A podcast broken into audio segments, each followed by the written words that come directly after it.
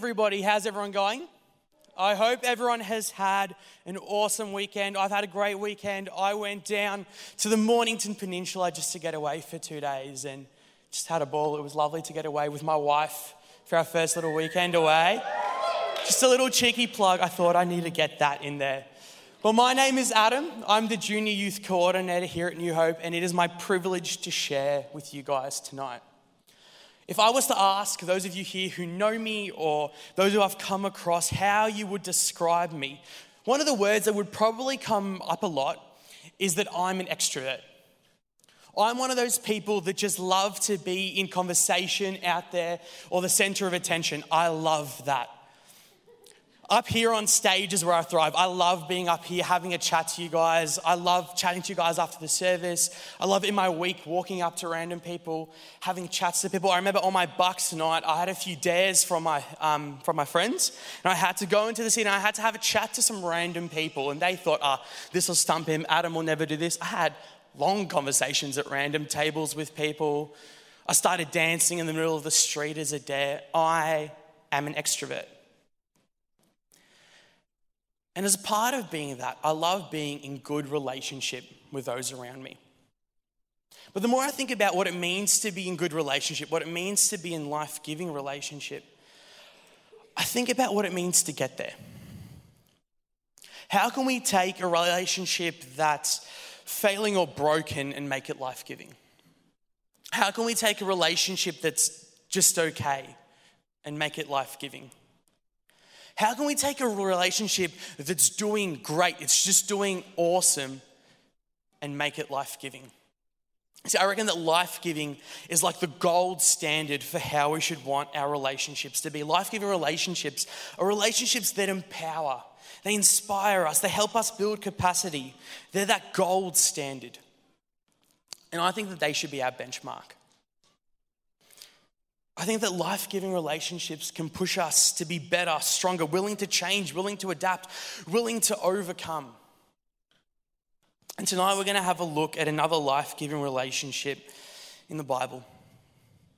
I don't know about you, or I don't know if you've ever been in a situation like this. You might be having a conversation with someone, and they ask you something along the lines of, Oh, what are you up to this weekend? What are you doing Sunday night? What are you doing Friday night? And if you're like me, I instantly start analyzing that situation. I become a little bit like Doctor Strange in Infinity War, where he analyzes every possible outcome for this situation. And I think to myself, do I, do I say that I'm going to church this weekend? Am I open about the fact that I'm a youth leader, or do I just take the easy road and do I just say, oh, I'm just hanging out with friends? Oh, I'm just gonna um, hang out with family. I wonder if you've ever been in that situation where you've had an opportunity to plant a seed, an opportunity to share a little bit about your faith and about yourself, but you didn't know how to take it. You didn't know where to go. Today we're going to look at a guy called Nicodemus in the Bible, and we're going to be, we're going to read from the book of John 3. So if you want to read along with me, feel free to grab out your Bibles or your smartphone, but I think I do a pretty good job at reading it out loud if you just want to sit back and listen. Nicodemus was a Pharisee. He was one of the religious teachers of the, during the time of Jesus. He was actually one of the head religious teachers. He was a member of the Sanhedrin, which meant that he knew his stuff about the Bible. He understood it. He knew it back to front. He knew the old laws. He knew what was right and what was wrong. He knew the black and the white. You see, then one night, Nicodemus wanted to come and have a chat with Jesus. And this opens up in John 3, and we read here. Now, there was a Pharisee, a man named Nicodemus, who was a member of the Jewish ruling council. He came to Jesus at night and said, Rabbi, we know that you are a teacher who has come from God, for no one could perform the signs that you are doing if God were not with him. Jesus replied, Very truly I tell you, no one can see the kingdom of God unless they are born again. How can someone be born again if they are old? asked Nicodemus. Surely they cannot enter a second time into their mother's womb to be born. Jesus answered, very, very truly, I tell you, no one can enter the kingdom of God unless they are born of water and of spirit. Flesh gives birth to flesh and the Spirit gives birth to spirit. You should not be surprised at me saying you must be born again. The wind blows wherever it pleases. You hear its sound, but you cannot tell where it comes from or where it is going. So it is with everyone who is born of the Spirit. How can this be? Nicodemus asked. You are Israel's teacher, Jesus said, said Jesus. And do you not understand these things? Very truly, I tell you, we speak of what we know and we testify to what we have seen, but still you people do not accept our testimony. I have spoken to you of earthly things and you do not believe. How then will you believe if I speak of heavenly things? No one has ever gone into heaven except the one who came from heaven, the Son of Man. Just as Moses lifted up the snake in the wilderness, so the Son of Man must be lifted up, that anyone who believes in him shall have eternal life. Nicodemus came to Jesus in the middle of the night. You can probably take this in one of two ways. You can probably take it to mean that Nicodemus knew that Jesus was a busy guy. He was busy during the day and he wanted to have Jesus all to himself. So he'll go at night so that he can have complete freedom. He can chat to him for hours. Or it could be that Nicodemus probably wasn't meant to be seen with Jesus. Being a Pharisee, a teacher of the law, a member of the Sanhedrin, he shouldn't be taking this guy called Jesus seriously. He should be separating himself with him because they don't agree with what he's doing. And you see, he comes to Jesus and he wants to ask Jesus all these questions because he's heard about these miracles that Jesus is doing. Or he's seen a few things and, and he wants Jesus to explain to him. So Jesus starts essentially breaking down the gospel. But as a part of that, he's got to break down what Nicodemus currently knows and what he currently believes. Jesus mentions this being born again concept. Concept that I think if somebody mentioned that to me straight up out of nowhere, I think I would have been confused as well. But it kind of makes sense. You know, we're, we're born once of flesh, but then to be born again within Jesus is to be born again through spirit and through water. And we saw that tonight with Annette's baptism. We saw tonight her spirit being born again in Jesus. And water and baptism is an outward symbol of us doing that.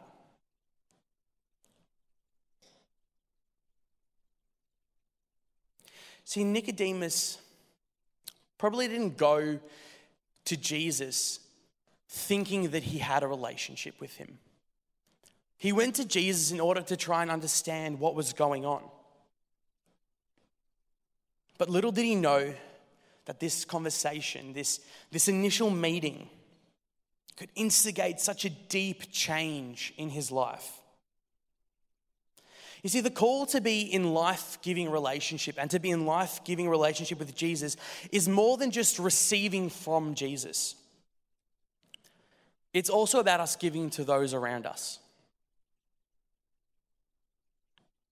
So, how is it done? It all starts with a seed. That night, during that conversation that Jesus had with Nicodemus, a seed was planted. And it's a term that if you've been in the church space for a while, you may have heard it before. You may have heard about this concept of planting a seed or of sharing your faith, but we get scared every time it comes up. I still remember back to when, um, when that person asked me what I was doing on the weekend, and I froze up. I didn't know what to say.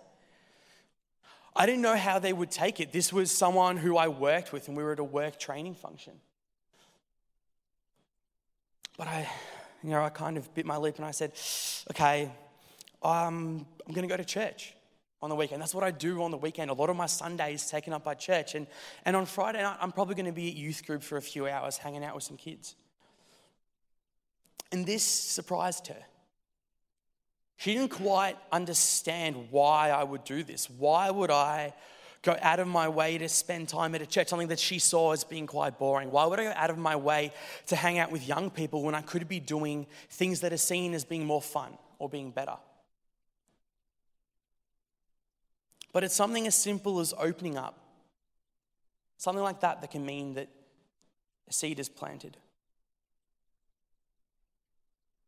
Sometimes I think that as believers, it's not that seed that actually scares us. The thing that scares us is putting it in the ground and walking away. You know, in today's world, we're so used to this sense of instant gratification. You know, I send someone a Snapchat or a text message or a Facebook message, and I expect a reply straight away. If you're not replying straight away, I'm probably going to be a little bit annoyed. If I'm posting a photo on Instagram or on Facebook, I'm probably expecting a few likes within a few minutes. I know it's probably not the right way to go about it, but it's how my brain's programmed. We're in a world where we want instant gratification. When we ask someone something, we want it to happen straight away. We don't like to wait. We've lost the art of patience. See, when we plant a seed, we want to see it grow, we want to see it blossom, but we don't want to do the waiting. The waiting can be the hardest part. See, Jesus planted that seed with Nicodemus, but Nicodemus didn't turn around straight away converted, believing fully in Jesus that he is our Lord and Savior. We see Nicodemus another two times in the book of John, first in chapter 7. And this comes at a time when tensions keep rising. Jesus is performing more and more um, miracles. There's more and more things happening that's making the Pharisees think he's not a good guy. We should be staying clear from him. And someone like Nicodemus, with his position, with his power, should be not be seen with Jesus. He shouldn't even be seen as an associate with Jesus. And we come to verse 48 in chapter 7, and it says, have any of the rulers of the Pharisees believed in him? No. But this mob that comes knowing of the law, there is a curse on them. Nicodemus, who now just comes into the story, who had gone to be with Jesus earlier, who was one of their own number, had said, Does our law not condemn a man without first hearing him or find out what he is doing? They replied, Are you from Galilee too? Look into it, and you will find that a prophet does not come of Galilee. You see, this doesn't seem like much.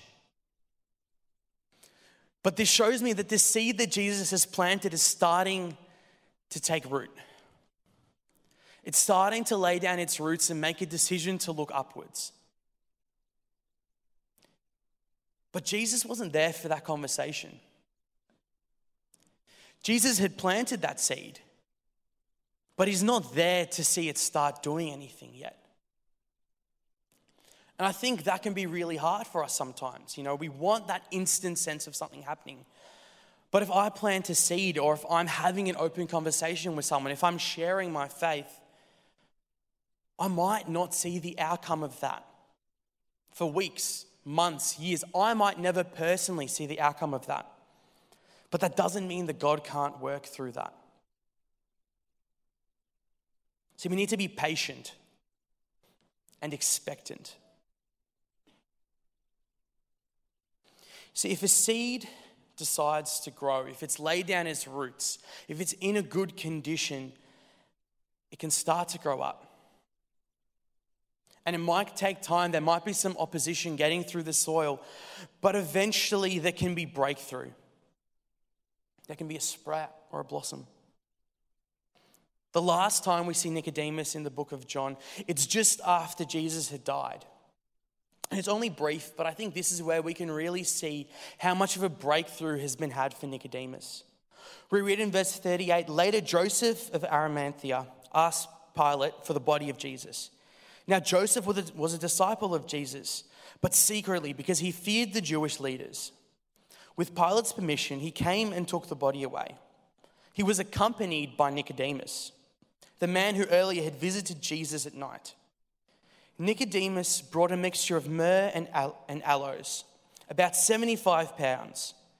Taking Jesus' body, the two men wrapped, wrapped him with spices and with strips of linen. linen. This was in accordance with Jewish burial customs. I don't know about you, but 75 pounds seems like a lot of herbs and spices. I went into my pantry today, and this is a little pot of basil and this weighs 10 grams. So I did a bit of research, I did a bit of maths, and I had to think and I thought, how much would 75 pounds of aloes and myrrh be?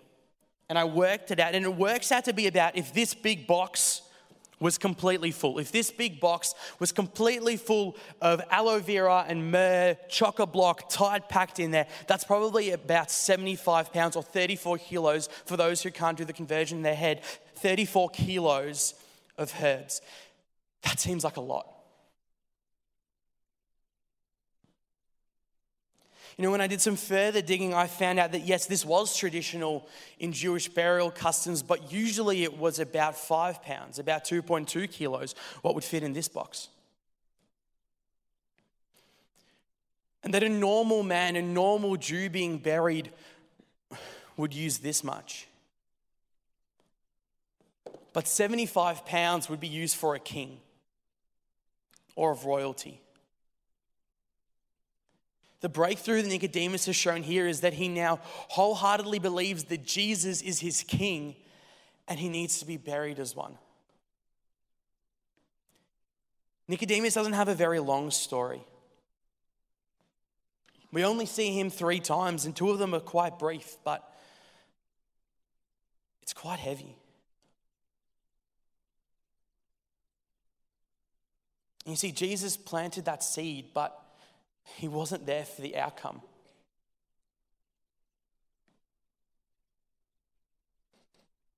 I've got an apple here.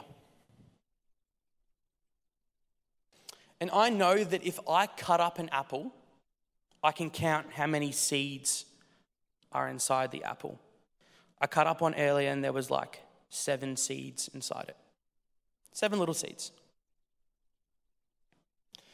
You know, when a farmer wants to plant a crop, he plants thousands and thousands of seeds, knowing that each and every seed has the potential to grow into something more.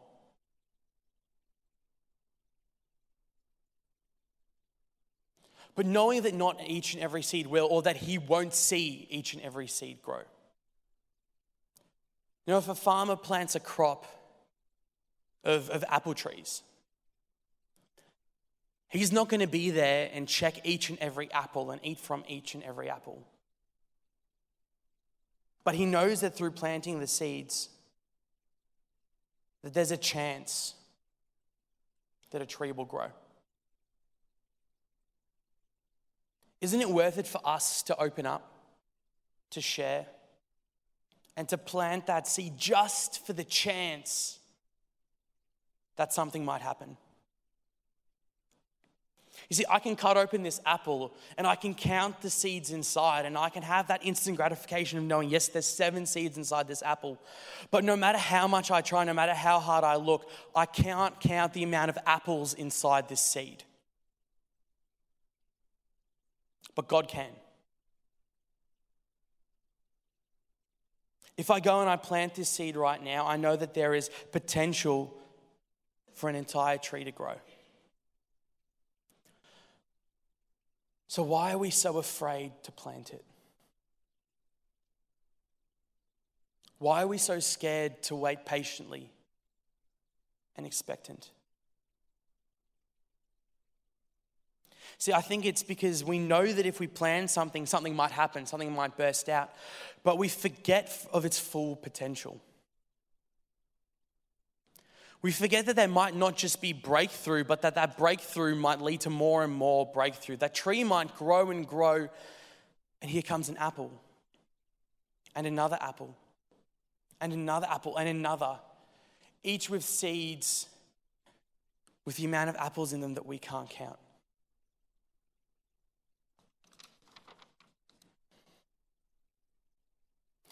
You see, the person that I had that conversation with, I don't know what's come of that. And I might never know. But that's okay. Because I believe that there is potential in that seed. I believe that God can use that seed and do incredible things. I'd like to invite the band to come back on stage. And I'd love to share with you this beautiful thing that Jesus said that first night that he was speaking with Nicodemus. Nicodemus had come in the night, and you know, Jesus had, had shared the basics of the gospel with him, trying to explain spiritual things through earthly examples so Nicodemus could understand. But then he finished off summarizing the gospel and describing it in such a beautiful way in a verse that I think we've all heard before. He said, For God so loved the world that he gave his one and only Son, that whoever believes in him shall not perish, but shall have eternal life. See, because God planted a seed for us, because God so loved this world, he sent his Son. And there might be opposition, it might take time. We might need to be patient and expectant. But whoever believes in him shall not perish, but shall have breakthrough, shall have eternal life.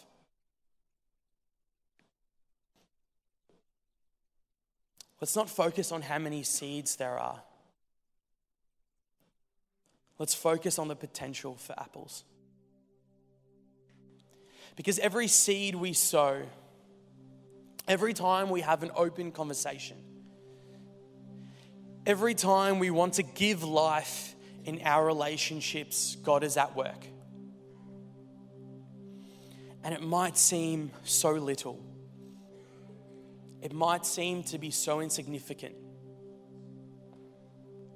But God can work through the tiniest of things and do amazing things. Let's pray. Lord, I want to thank you for planted seeds. God, I want to thank you that you are there in the midst of it all. I want to thank you that even though we can't see what's happening underground, even though we can't see if roots have taken place, we know that you are there. Lord, I want to pray that as a community through prayer, that we can fertilize these seeds. That these seeds that are planted all around us can grow and grow. God, I want to thank you for the potential of your love and that you can work through that in amazing ways. Lord, I want to thank you for the story of Nicodemus and that we can learn so much through him, even though we only see him three times in such little ways in the Bible. God, you are bigger than we can ever know. And I want to pray that tonight you can use us. I want to pray that you can stock our bags full of seeds, that as we go out into this week, we are encouraged to plant little ones wherever we go. Wholeheartedly believing and expectant that through our patience and through our prayer, you can do your work because I can count the seeds, but Lord, only you can count the apples.